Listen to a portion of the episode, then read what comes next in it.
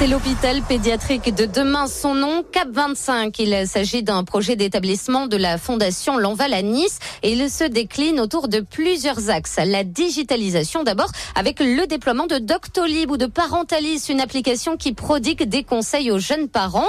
L'attractivité pour les personnels soignants avec des revalorisations salariales et des formations. La prévention tiendra également un rôle majeur autour notamment de l'obésité ou du diabète. Les travaux sont prévus début 2025 pour une livraison attendue en 2028.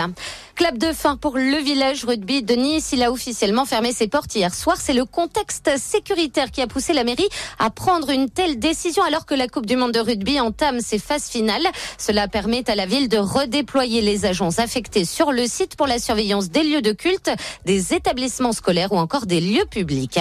Et après l'aéroport de Nice, c'est une station du tramway niçois qui a été victime d'une alerte à la bombe hier.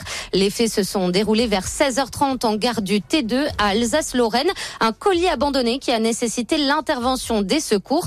L'alerte a été levée vers 17 h Cet événement a provoqué quelques retards sur la ligne.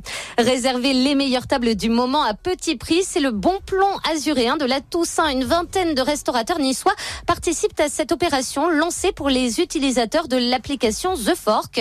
Son directeur général Damien Rodière nous explique ce concept au micro de Samuel Procimo. Grâce à cette opération, les Niçois vont pouvoir découvrir de nouveaux lieux, de nouvelles tables mais également bénéficier de remises très intéressantes puisque les restaurants proposent moins 50% sur tous les plats de la carte si vous réservez avec l'application The Fork. Vous avez également des tables plus exclusives. Sur la région de Nice, ce sont une vingtaine de restaurants qui participent à l'opération, de la brasserie classique française jusqu'à des tables plus exotiques. Pour ça, il vous suffit tout simplement de télécharger l'application The Fork et de rechercher ces restaurants. The Fork, c'est jusqu'au 26 novembre. Bonne journée sur Émotion.